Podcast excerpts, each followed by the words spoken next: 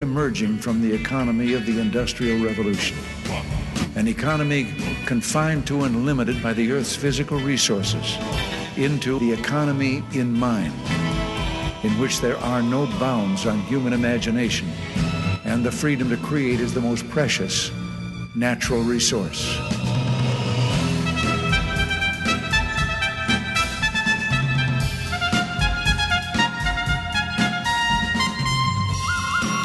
Welcome to the Soul of Enterprise Business in the Knowledge Economy.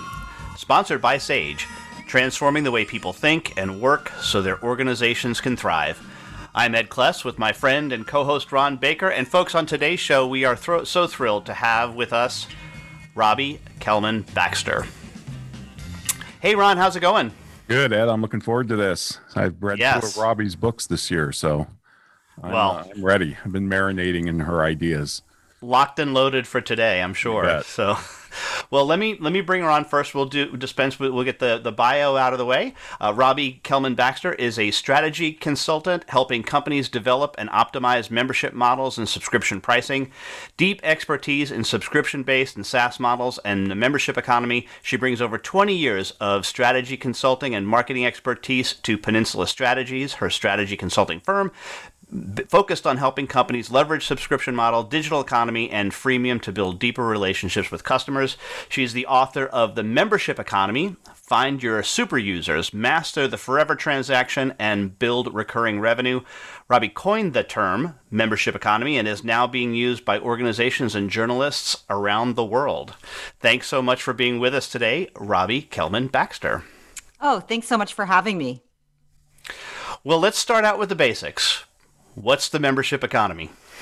So, the membership economy is is a term I gave to describe what I was seeing as organization after organization was moving from you know, from ownership to access, from an anonymous transaction to a known relationship, from single purchases to many smaller uh, payments for ongoing services, and from one way communication to ongoing communication. And at the heart of all of that was this change in mindset on the part of the organizations where they saw their customers as members. And so I came to call that whole transformation the membership economy. So, talk about that difference in your mind. What is the difference between having members versus just having customers? You know, it's, it's such a good question. Um, people ask all the time, you know, are all subscribers members? What if we don't call our customers members? What if we call them listeners or users or uh, supporters or whatever? And what I, what I came to realize is that it has to do with how the organization treats the people they serve. And if they have a member mindset, it means that they're planning on having an ongoing relationship with this person or this organization. And so they have to treat them with that long term relationship in mind. And so they change, you know, they change from treating them as anonymous customers to known members. And that has an impact on all of the different parts of how they treat that customer and manage that process. I was reminded when I started hearing the term, and, and now coming back to you, of there was a commercial, I believe, in the, the 70s and 80s for American Express that that the tagline was "Membership has its privileges." I'm sure you, you, you recall that, and that, that that that came to mind. And I think that's a great thing to keep keep in mind, right? Is that what what are the privileges that you're developing? And you call it it's the difference between having a a, a membership as a product versus membership as the mindset.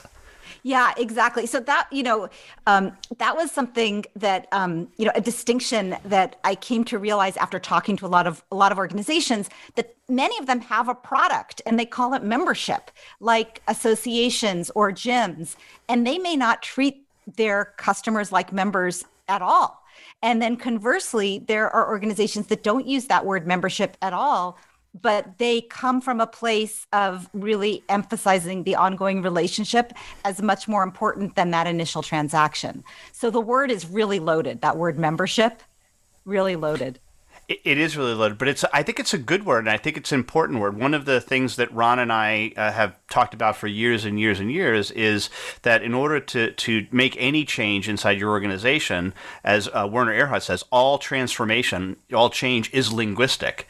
So the language you use is very important. And uh, it was funny. Before, earlier today, I was talking to somebody who has a membership organization, and we came to this very same conclusion. You're not treating your you, you are treating your your membership as a product, not as this notion of a relationship. Um, and I, have you seen? I'm going to kind of go sideways on this. Ryan Hamilton's vi- appearance on the the uh, I think it was Stephen Colbert show Oh, where he talks Mac? about where yes where he Mac tries to cancel his cancel his gym membership. Yeah, I love that. Oh my gosh. And he's like, and he like he has to come in on a Tuesday and he has to bring his firstborn. And yeah, it's um the, the worst sin that a membership organization can do, in my opinion, is to hide the cancel button. Metaphorically, make it hard for people to get out of their relationship. And I think a sign of a really strong member oriented organization is that you can cancel at any time because that indicates that they have confidence that if somebody joins for the right reasons, they'll stay for a long time and that the reason that they leave will be an acceptable reason. Yeah, he's got a great line in the routine where he says, "If you have to write a letter to cancel something in 2020, you're being bullied." I love that. And he says, and he's like explaining what a letter is, and he's trying to find an envelope because, like, who even has envelopes anymore? I love that. Right. And he said at the end he says and I actually had to walk by the gym to go to the CVS to buy the envelopes to oh, send the letter. Yeah, Insult very injury. very funny. But but isn't isn't that interesting that and, and you know the other example that I've I've heard you use Ron and I have used at the Hotel California the worst mm-hmm. membership experience of all of our lives especially if you grew up in the 70s was the Columbia House Records oh right gosh. which was literally the Hotel California because I bought the Eagles album that way. And you kept trying to check out, right? Yeah, and they wouldn't let me. They kept sending me stuff, and and you know it, it's so funny that I think we've had to make this adjustment to. They had some really good ideas, but what is it that we can do to adapt some of those great ideas that that Columbia House and other places had, but make them with with the with the cancel button front and center? Right, exactly. And it's it's interesting because, you know, Columbia, you know, they call that a continuity program, right? That you just keep getting something and you just get build, build, build. And a lot of the organizations that have been doing, you know, e, you know, subscription e-commerce, I guess is what we call it today, where mm-hmm. there's a subscription to a physical product. They don't even want to call it a continuity program anymore because they don't want to be associated with those old-timey programs that, you know, 12 CDs for a penny um, which of course, you know, we all did when we were about 12. And then, you know, our parents are like, why is our credit card being billed, you know, every month? How do we get out of that? And you're like, no, no, it was a penny, mom. It was a penny. It was the best deal ever. So yeah, that we're still reeling from that. And I think a lot of organizations are still trying to recover both from that reputation and also honestly, internally, a lot of people still have that mindset of, you know, what what I would call trust, they're calling stupidity or not paying attention. Like, oh, they don't even know what they're paying, so we'll just lock them in. They're signing up because this offer sounds good. They're not reading the fine print. I'll trick them into joining. I'll trick Yeah. them, and then they can't leave. It's, it's horrible. Um, so, is subscription membership a pricing tactic or is it a strategy? That's a really good question. Um, you know, from from my perspective, you can have a subs- you can have subscription pricing and not have a membership economy business. Uh, People right now are just slapping subscription pricing on whatever they have lying around and calling it a subscription, and that is not likely to work. Um, I, I always say a subscription is a is a pricing decision. It is not by itself a strategy. It has to come with all the other parts what is what is your cancellation policy for example? Um, what is the offer? What is the promise? You know I, I talk a lot about this idea of a forever transaction. What is the underlying promise that you're making to your customer that justifies a forever transaction? And all of that has to be figured out i think before you slap on the subscription pricing. So, curious, do you use subscription membership model for all of your pricing? Like in the work that you do? I noticed that you do consulting. You you uh, obviously do coaching, which I would imagine is subscription. Yeah. Yeah, it's a it's a good question. Um, I have some things that are subscription, and I have some things that are episodic um, and mm-hmm. transactional. So. Um, most of my clients are coming when they are transforming their business model and many of them choose to stay on for for kind of lighter touch coaching after that big project. But that big project is a lot of heavy lifting and is different than that ongoing piece. So i don't price everything as as subscription but i am always thinking about what makes sense. I, I think that it makes sense in some places and it doesn't make sense for all purposes and all uses. It's interesting because the, the the the industry that I come come from, which is, is, Sage, is the organization that I work for. We we sell accounting software, and this is one of the big conversations inside the organizations right now. Who, who used to sell what we called on premises uh, mm-hmm. software, and then have now moved to software as a service. The software is now priced on subscription, but their services are not. And there is similar to your thing, a big bang up front yeah. with this kind of ongoing thing. That said, I I I'm trying to coach my people to get past that and yeah. really look to is there a way that you can make this subscription and take the quote loss leader of the big bang up front. So what what are you some of your thoughts on that? Yeah, absolutely. Um, if like what I advise, it sounds like we're, you know, we went to the same school together or whatever they say, different schools together. What's it? Yeah. You know, we, had, we went to different schools together. That's what my mother-in-law says. Yeah. Um, that uh, what I would say is if you you probably have enough customers that you know sort of when that break even is, what the cost of onboarding is, and um, what the likelihood is of somebody leaving after you invest in onboarding them. Mm-hmm. And I would be, if I were in your shoes, I would be using that data to try to optimize. And in an ideal world, you'd say it's all included because you know they're not going to leave once they go through, because they it, it takes them as much effort as you to get through that process. I, many years ago, I worked with a company, PayCycle, which was online payroll. Mm-hmm. Yep. And now they're part of Intuit. And one of the things that was really interesting there, we were looking, it's a little different, but we were looking at the role of free. What, what should we give away? And what we realized was the price wasn't the issue for them. The issue was the time it was going to take for them to change from this system to a new system. And the money was much, much less expensive than the time. Mm-hmm. And if they went through all the effort of onboarding, they were probably not going to leave. So those would be the kinds of things I would be looking at if I were in your shoes. And once I figured that out, I'm guessing that it would be a lot easier to be confident about saying, you know, onboarding's built in. I think that's very true, especially in, in the industry that I'm talking about, because yeah. no nobody changes their accounting system because they think it would be fun. Right. hey, let's do this. That would be fun. No, the, they're doing it because there's they are in a world of hurt someplace. Yeah. Like their current system is significantly deficient in some way. Because really, with accounting systems, and I hate to say this as someone who works for a company that does this, debits equal credits, all systems. But ultimately, it's what those things can do. Wow. We are already up. Actually, we're past our first time for a break, so I apologize to Ron for stealing a minute from you. I'm sure he'll get it back from me in the second segment. But we wanted to remind our listeners that the best place to get a hold of Ron or me is sending an email to asktsoe at verasage.com. The website is The Soul of Enterprise, where you can see show notes as well as previews to upcoming shows. And those of you who might be interested in being sponsors of The Soul of Enterprise, please do send us an email. We're looking for more sponsors as time goes on, although we just have been renewed for another year by Sage, my organization. So let's hear an advertisement from them and from our other sponsors. Become our friend on Facebook. Post your thoughts about our shows and network on our timeline. Visit facebook.com forward slash voice America. Sage provides accountants with compliance, reporting, and analytic solutions to do more for their clients. These solutions include education programs such as the Sage Accountants Network Client Advisory Service Program. This program delivers the tools to create, package, price, market, and deliver additional services to clients, increasing your profitability and delivering more value to your clients. Let Sage help you grow your business by visiting sageaccountantsnetwork.com. Have you ever read a book that changed your life? I sure have. Have you ever listened to an advertisement for a book so many times that you question the existence of God? Me too.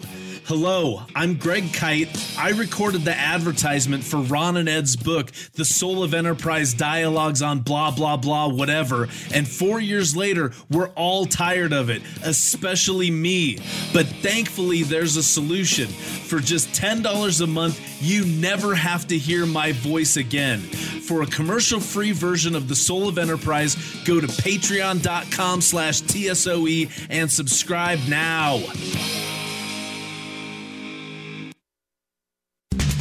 We're always talking business.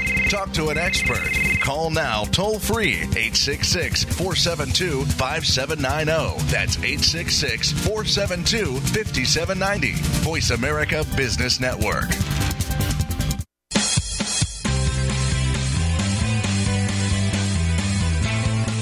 Are tuned into The Soul of Enterprise with Ron Baker and Ed Kless. To find out more about our show, visit us on the web at thesoulofenterprise.com. You can also chat with us on Twitter using hashtag AskTSOE. Now, back to The Soul of Enterprise.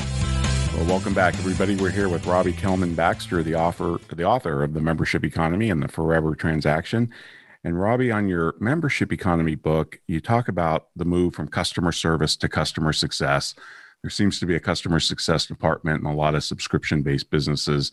You also talk about how membership is an attitude, whereas subscription is more just kind of like a financial arrangement.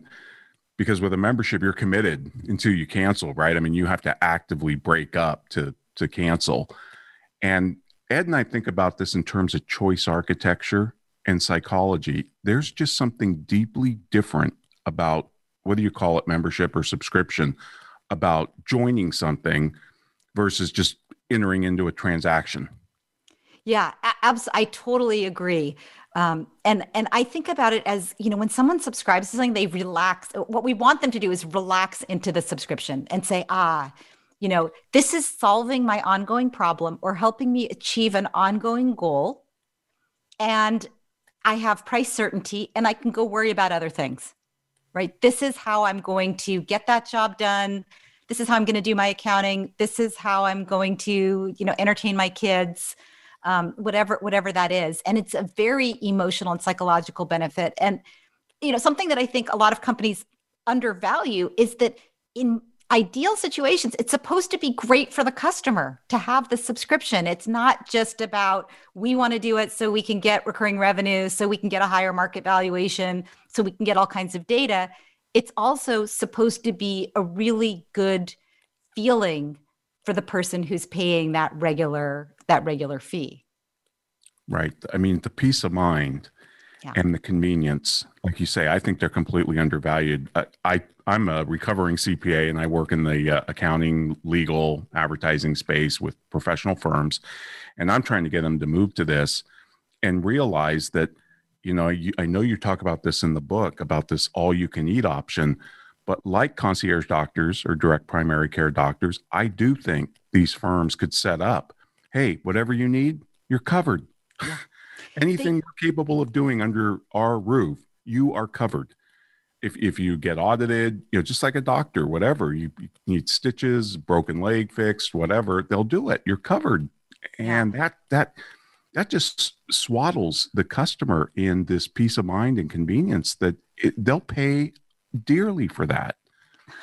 so when I was a teenager, um, my dad is a lawyer and he gave me a job working for him one summer and he made me bill the way lawyers bill by the 10th of the hour. Oh, right. So so one tenth of one hour waiting for elevator, three tenths of an hour waiting for this partner to sign this document.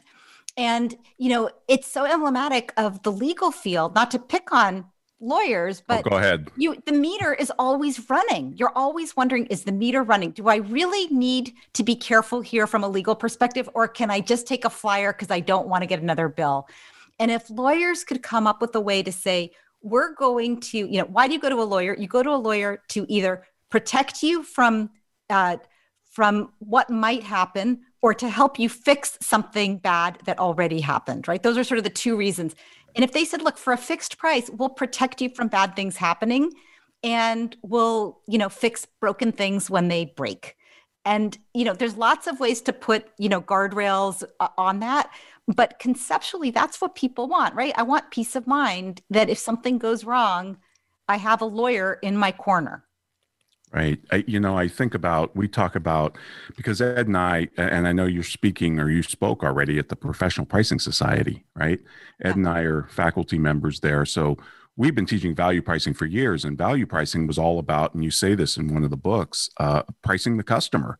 It's the airline model. You're pricing each customer, not the seats, the customer, yeah. whether they're business, leisure, when did they buy their ticket, all those types of factors. And in the subscription model, what's different is you're pricing the relationship.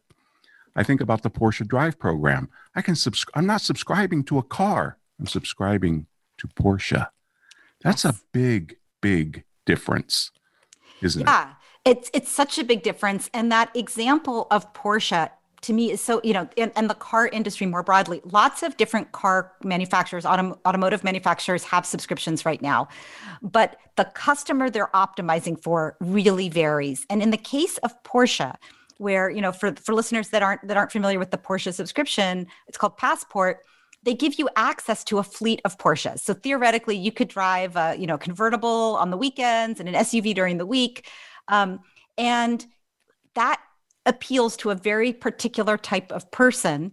And what they learned, which I think is so fascinating, is that the person who loves that subscription most is somebody who's never bought a Porsche before. So right. they're young, new, new customers, tomorrow's customers. And it was a way for them to get exposed to everything that Porsche does so well. And then they can decide do I want to buy one or do I want to continue having a subscription to a fleet? Totally different from the way that Volvo's subscription works, where you're subscribing basically to a single car and it it's slightly different. There's some there's some nuance, but it's basically feels a lot like having a lease. Um, right. So there's there's a lot of different ways to structure the value to really align, like you said, pricing the customer rather than pricing the car itself. And eighty percent of the passport members are new to the brand, which yeah. is phenomenal.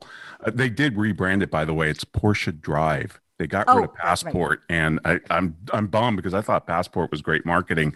Yeah. One objection we get from firms, and I'm sure you hear this all the time, is well, what about that one-off service? You know, I think you call them a la carte services, that one-off. And I'm like, okay, well, you could you could carve out and price that separately, but if you're constantly doing that, why can't you just bake it into the model? Yeah. Yeah, it's uh, exactly. And I have this conversation uh, as well. And, and, uh, the way I think about it is sometimes just for practical reasons, they're really scared of getting burned because they don't. And the reason that they usually want to carve something out is because they don't understand usage for that for that service. So they're like, well, what if everybody you know, what if everybody wants that special feature? What if everybody signs up for all you can eat legal things and then they become incredibly litigious? Right? Because they don't, so they're like, let's just say any lawsuits are priced separately, you know? And then over time you realize like, you know, it's like it's like a buffet, right? You worry when you put the caviar out there or the oysters, but the truth is 90% of people don't like those things and they're going to go for the bread, right? Which is cheap. And so if you understand that usage, it becomes easier to bake it into the model. So what I usually advise is if you're really scared and you have very high variable costs associated with a particular benefit, um, it's fine for some finite period if you want to carve that out. But the goal, as you said, Ron, should be to bake it in as soon as you're able and really learn how that usage is. And um, because otherwise, you can't relax into it. The more complicated your pricing is, I think the less your customer is able to trust you because they have to become an expert on your pricing model. And if I have to become an expert on how United prices seats on an airplane, right? I'm trying to game the system. I don't trust them. I'm not going to relax into it. I'm not going to say they're going to charge me a fair price for fair value. I'm going to say it's them versus me, and I better have my wits about me at all times. Right. This is actually that's just one of the main disadvantages of value pricing, pricing the customer. And you know, we at PPS for a long time thought that that was the trend. You're gonna you're gonna have individual prices for each customer, but the membership economy kind of blows that up and says, no, no, make it transparent, make it Netflix, and just let people use what they need.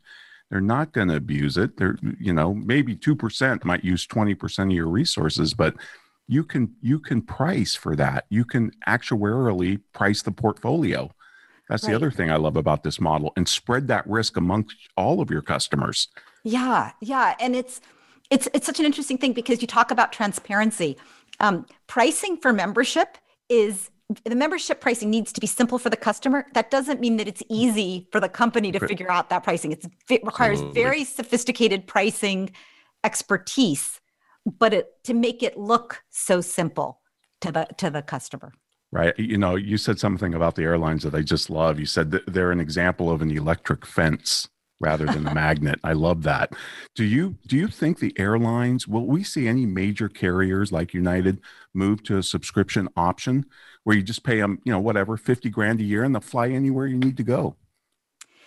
Yeah, I, I see, you know, I've seen sort of second or third tier um, airlines trying this and experimenting. Um, and I wonder, you know, I think United has experimented a couple of times over the years with different different models that are a little closer to this but you know ultimately i think they would have to change their whole their whole mindset to do this um, they're so fixed on maximizing the last penny um, and they have so little trust with their customers. Um, you know i don't i don't think that i don't think that they're going to go this way. I really i really don't. Um, do you think they should? I think if one of them did it could be a huge differentiator and create, you know, and really solve a problem for a particular customer segment.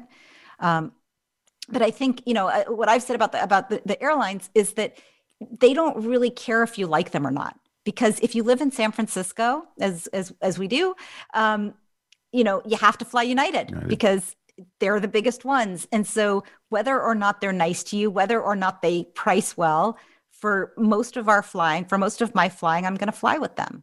So right. they don't have a lot of motivation to build a trusted relationship with me. They have huge motivation to build loyalty programs and reward me financially with my spend for my spend, but they don't really have a lot of incentive to to have me like them or not like them. Right. We've got less than a minute, Robbie, but just real quick, do you think this is easier to do for a company that's really focused? I mean, I'm thinking like the difference between Coke and Pepsi. Pepsi's in, involved in food and fast food and all this stuff, but Coke just does beverages it's much easier if you're focused, isn't it? I think so. And it could be focused on a product, or I think even more if you're focused on a customer segment. If you really know students or you really know fun or vacation people, I think that's a lot easier than, easier. than trying to do a lot of things. It's easier to put guardrails in. It's easier to bake in those a la carte one offs, all, all of that type of thing. Yeah. Well, this is just great. There's so much more I want to ask you about these books because they're, I really enjoyed both of them. I think they're both really great, very thought provoking pieces of work. So congratulations there. I know the Forever Transaction came out this year, right? Yeah, in, yeah. In March, so that must. I'm sure it's doing really well. I we talk about it all the time. So. wow. Well, thank you. Um, you made my day. Uh, it means a lot coming from you. Oh well, it's it's it's really great. I think this is cutting edge. This is bleeding edge stuff, and and that's that's how we know it's a great idea. It scares people right? Yeah. Anytime you're out there scaring people, you know you've got a great idea. So, anyway, folks, I'd like to remind you you can get a hold of me or Ed. Send us an email to asktsoe at verasage.com. Check out the soulofenterprise.com for full show notes and also go out to patreon.com slash TSOE and become a member. And that is now sponsored by 90 Minds. It's a matter of mind. So check them out at 90minds.com. And now we want to hear from our sponsors.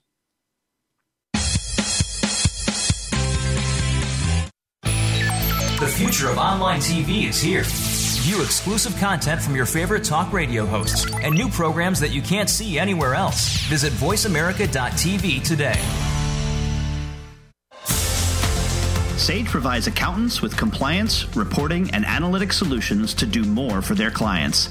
These solutions include education programs such as the Sage Accountants Network Client Advisory Service Program. This program delivers the tools to create, package, price, market, and deliver additional services to clients, increasing your profitability and delivering more value to your clients. Let Sage help you grow your business by visiting sageaccountantsnetwork.com. Have you ever listened to an online radio show that changed your life? I'm required to say that I have. Have you ever stopped listening to an online radio show because the commercials were mind numbingly repetitive? Of course you haven't, because you're here right now. Look, you don't have to listen to me anymore. There's a commercial free version of this show, and it only costs $10 a month. And for $15 a month, you get no commercials plus bonus content. Go to patreon.com slash TSOE, subscribe now, and be free. You're worth it. From the boardroom to you, Voice America Business Network.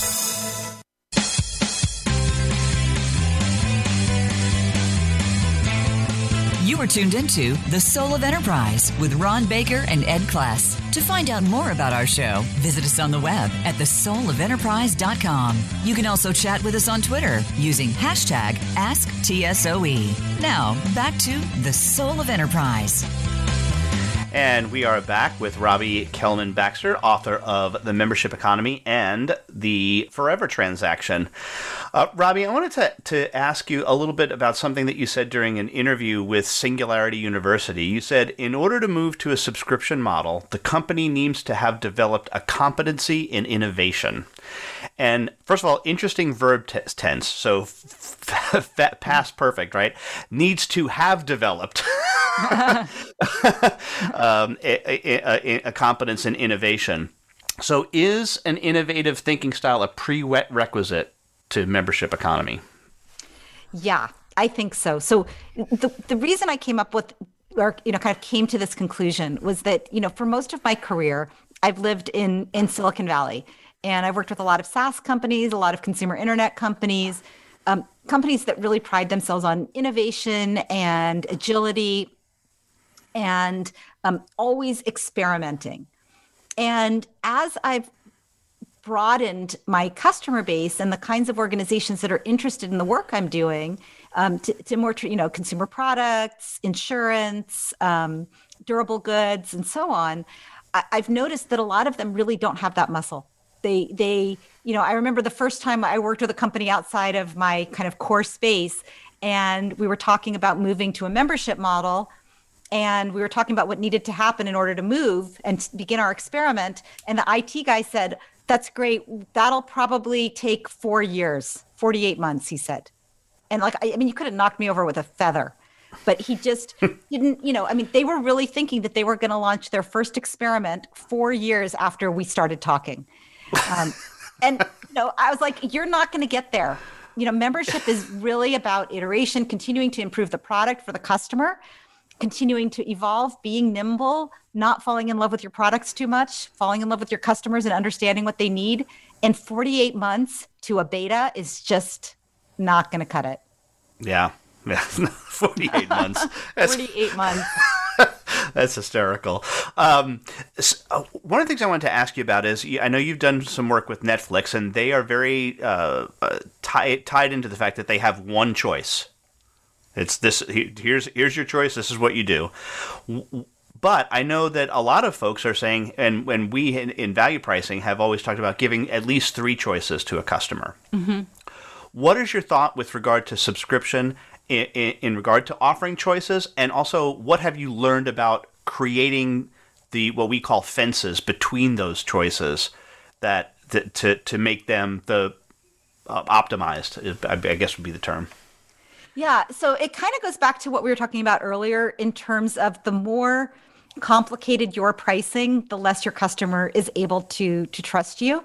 Um, you know, I think Netflix has been, you know, in my, you know, like one one example that I think is really interesting to consider is Netflix has the one kind of one offering for the most part. You know, they they offer a few other, you know, sometimes they'll say if you want eight or one and they have some different things. They still have dvds and and such. But for the vast majority of people we're all getting the same program. And compare that to news organizations which are still mostly of the mindset that, that you described earlier where every customer has a different price point um, you're pricing that individual customer and in the tiny print, it says, you know, your price for the first year will go up fivefold for the second year. I mean, really crazy stuff, right? You know, right. year one is $12 and year two is $85. And you're like, I, am sure I signed it, but I can't imagine that I would have understood that. Um, and, and so I think that, you know, I give Netflix a lot of credit because they do keep the pricing really simple. And what I usually say to organizations that want to be like, you know, we know about the power of three, we want to have three offers – is start with one. And then if you have a compelling reason to have a second offering, i.e., a different customer segment, a different use case, um, then we'll talk about layering in other options. But but start with one and really focus on understanding that one first. And and what has been helpful with regard to when you do go to the more than one choice uh, about creating clear differentiation between those choices. One of the things that I see mm-hmm. oftentimes is people don't have enough distinction between yes. those choices. And wondering if you had any thoughts or insights on that.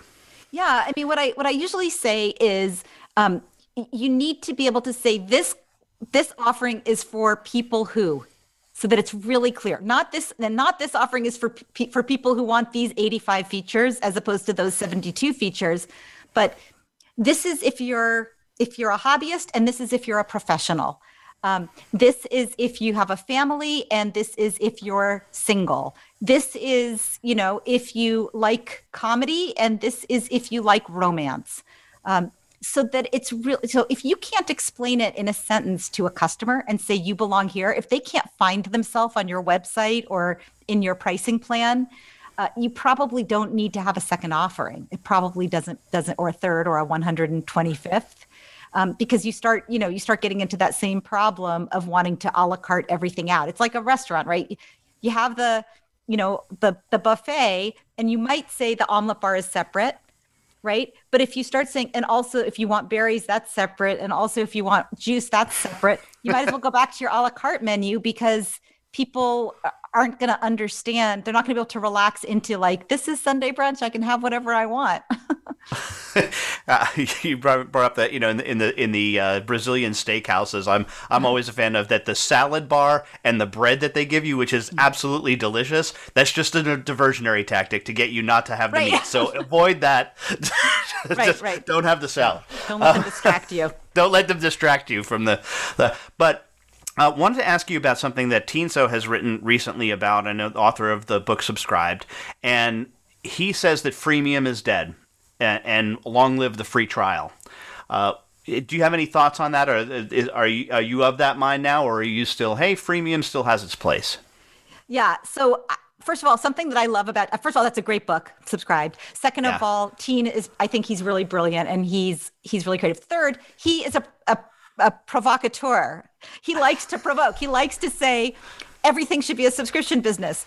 You know, freemium is dead. He's he, and it's great because it really forces you to sort of think like, is there a role for freemium? I need to think more carefully about that.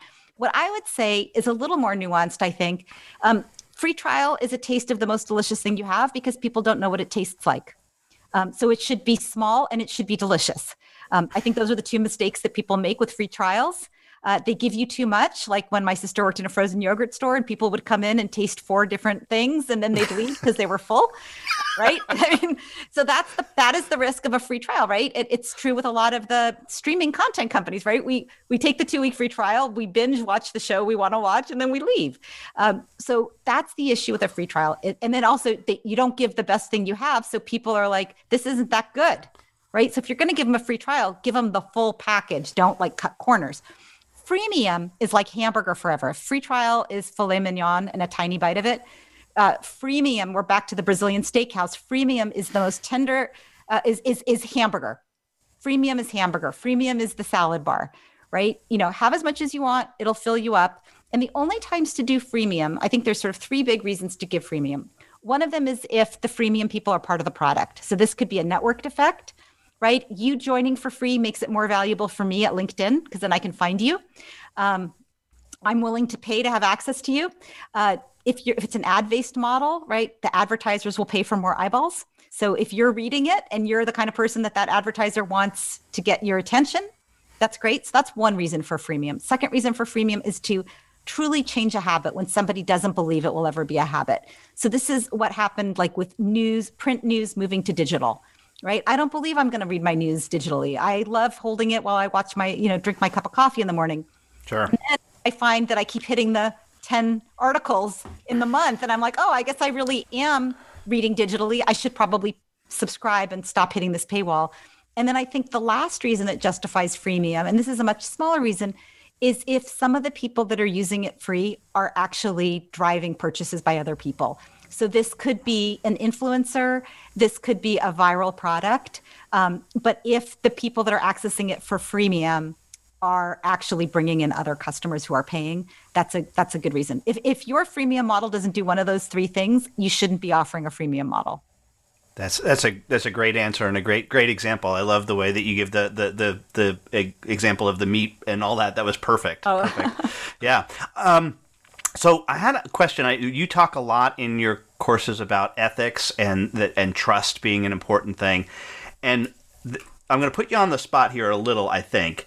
What about the subs- the the ethics of a subscription model for say a pharmaceutical company?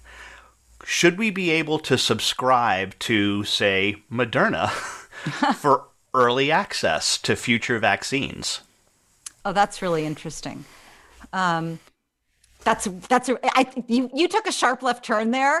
Um, yes, I did. I, I, I, only have one more minute with you, so I figured I had to go. well, what I thought you were going to say is a lot of a lot of medical companies are moving to subscription because yeah. they need compliance, right? right? And if yep. you make it a habit and remove all the friction, maybe you'll actually take your pills every morning, right? And so that's actually great is to say, and also to focus on instead of saying I'm going to fix you when you're broken, I'm going to make sure that you never break right? Mm-hmm. So that's really powerful. In terms of giving people access to better care because they're willing to pay a premium, we're already doing that, right? We have concierge medicine, for example, which is, you know, it's not necessarily getting access early to the drug, but it is getting access to the best doctors um, mm-hmm. in greater quantities and, you know, getting a, you know, backstage pass to the hospital so you can, you know, avoid right. the crowd door. So yeah, I mean, I, I think from an ethical perspective, big picture, I don't know that it's the right way for the world to go.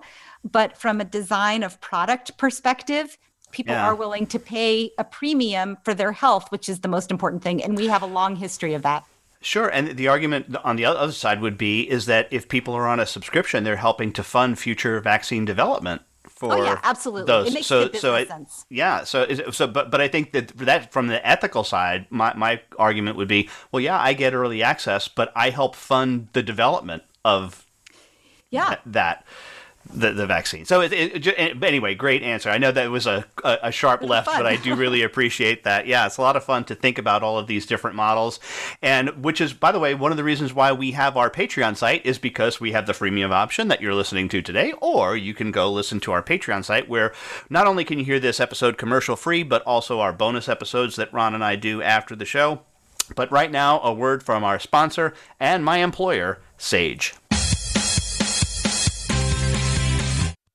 Follow us on Twitter at VoiceAmericaTRN. Get the lowdown on guests, new shows, and your favorites. That's VoiceAmericaTRN. Sage provides accountants with compliance, reporting, and analytic solutions to do more for their clients. These solutions include education programs such as the Sage Accountants Network Client Advisory Service Program. This program delivers the tools to create, package, price, market, and deliver additional services to clients, increasing your profitability and delivering more value to your clients. Let Sage help you grow your business by visiting sageaccountantsnetwork.com. Have you ever been so annoyed by a commercial for a $5 ebook that you were willing to pay $10 to never hear it again? I sure have. Hello, I'm Greg Kite. Over the last several years, you've come to hate me, and I hate me too. By now, you know that for $5, you can get a copy of Ron and Ed's book. What you might not know is for twice that much every month for forever, you can stop hearing me plug Ron and Ed's book, which totally makes sense, like the Diamond Water Paradox. Go to patreon.com slash TSOE and subscribe today. Please, for the love of God, make it stop! When it comes to business, you'll find the experts here. Voice America Business Network.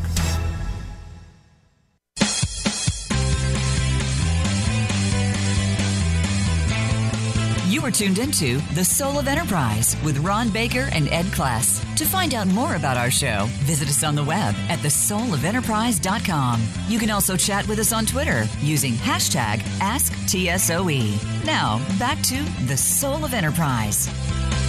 Welcome back, everybody. We're here with Robbie Kellman Baxter, author of Forever the Forever Transaction. And Robbie, you wrote something in here that I absolutely love and I find very incredibly thought provoking, especially one of our VeraSage colleagues, Tim Williams, who works in the marketing advertising space as a consultant. You say a forever promise is different from a brand promise. How so? Yeah, it, you know, it's it's it's a really you know it was something that that perplexed me when I was trying to think about it because people say, oh, it's like our brand promise, but but the the forever promise is to the customer. It's as long as you do this, we're going to do that for you. We're going to solve your problem. Um, and, a, and a brand promise is more about, you know, this is what we make, this is what we do, this is what we believe in. But it doesn't necessarily get into this is what we're going to do for this specific group of people that we serve. Right. It's that it, it goes all the way back to the relationship, doesn't it? There's just yeah. something about putting the relationship at the center of the business. And I know you talk about this as being more than just a pricing model. It's a, it is a business model change and I'm kind of a student of business models, and I've learned two things about them at least.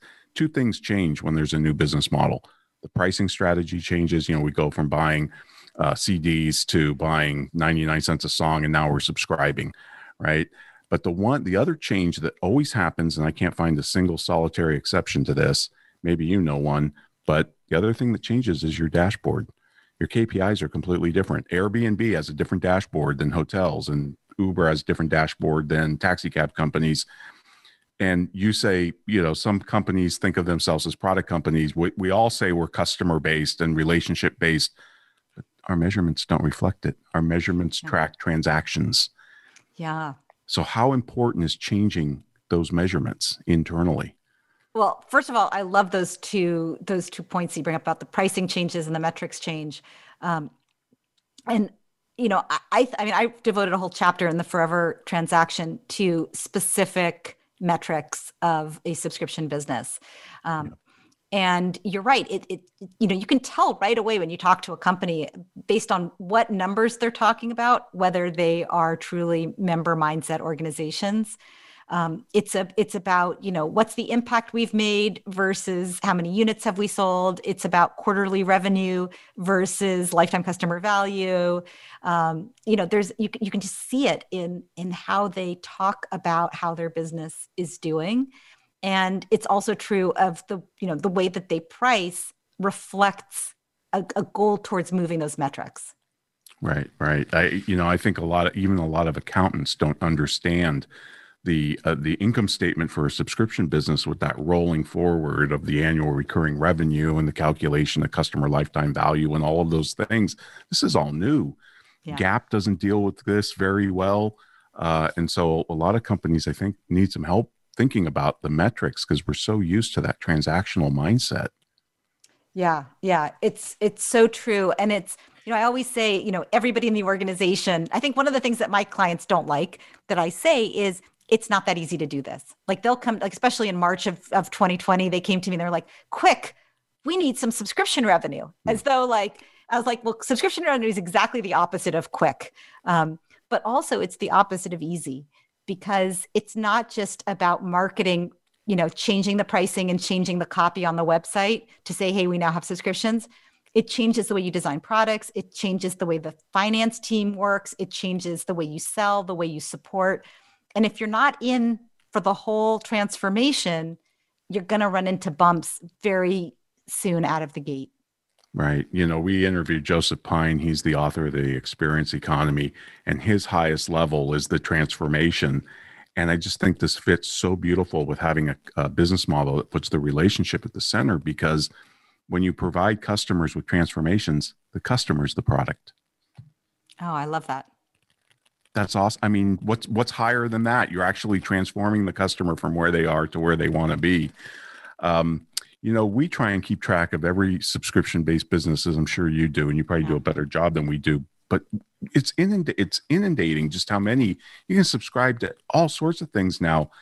Has there been something recently that's really excited you or impressed you about? I mean, I see Rome. You can subscribe to houses. You can subscribe to a boat now from Brunswick you know, with with uh, uh, sailing lessons from a captain and all this kind of stuff.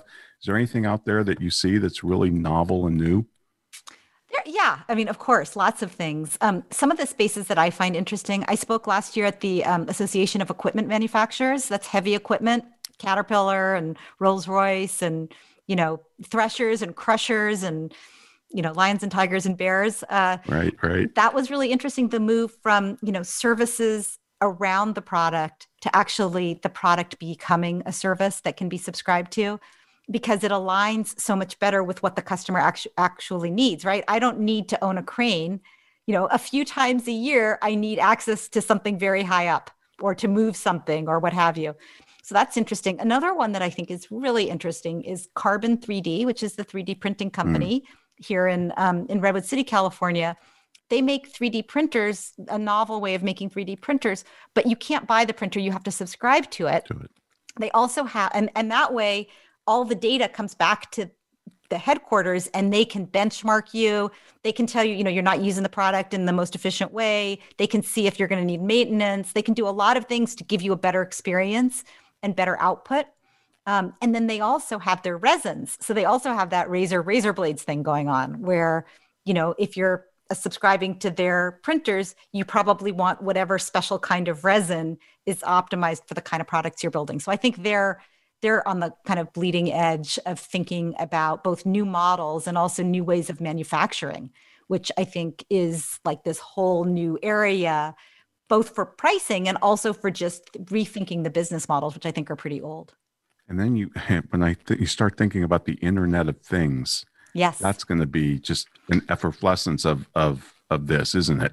Oh yeah, I mean a- absolutely. Um, thinking about you know what would it be if you had a smart table that knew what you like to have on you know for dinner or what you were eating or you know just thinking about um, all of the power of sensors in agriculture and agribusiness that you would know where to move the you know whatever piece of heavy equipment in your field right because of the the sensors that are telling you what's going on and then the expertise um, through machine learning you'd subscribe to that so that you'd know where to move your stuff where to move your people each day. I mean there's some really kind of crazy and interesting models out there that could transform like i said you know not just manufacturing but also you know agriculture construction you know businesses that really haven't had the same level of innovation as you know software or uh, you know kind of internet based products Right. The other thing you point out, and I love this, that many companies prioritize acquisition over retention, but that's a misplaced mindset. And we see this all the time, right? Your cable company gives somebody six months free, and you've been a member for 15 years, and they give you nothing. How do you coach your people through that? that yeah, well, I, I say if you're if you truly have a member mindset, that means that you reward people who are loyal to you. You recognize them for their loyalty, and you you recognize that they you treat them better because they trust you, right? In the same way that when I have a client who says, Robbie, just bill me what you think is fair, I'm going to work a lot harder to make it fair because they're putting their trust in me. If I take advantage of them, I can do that one time and they won't work with me anymore. And so I feel like with these companies that are like, oh, they'll keep, you know, our longtime customers, they'll keep paying because they don't even look at the bill, right? Number one, that's just bad karma. And number two, if that person who keeps paying the bill happens to bump into their neighbor when they're both picking up their newspaper in the morning and realize they're paying five times as much for the same paper in the same neighborhood, um, they're going to be really, really angry and they're not going to come back. Awesome. Well, Robbie, this is great. Any any new books in the works? No, um, no, I, am working on a podcast. Um, okay, great. Uh, I have I have a ways to go to be as as smooth as you guys, but uh, subscription stories. Uh, I just launched it this uh, this summer, so that's been a kind of fun, creative project for me. Oh, fantastic! Well, that's going in my feed, so I look forward to that. So, well, thank you so much, Robbie. This has been fantastic. We knew it would be, and uh, oh, congratulations on the books. They're really, really good, and we recommend them highly. So, Ed, what do we have coming up next week? Next week, Ron, we have Peter Robinson going to be on the show from Uncommon Knowledge. My hero and the author of Ronald Reagan's Mr. Gorbachev Tear Down This Wall speech. I'm really looking forward to that. See you in 167 hours.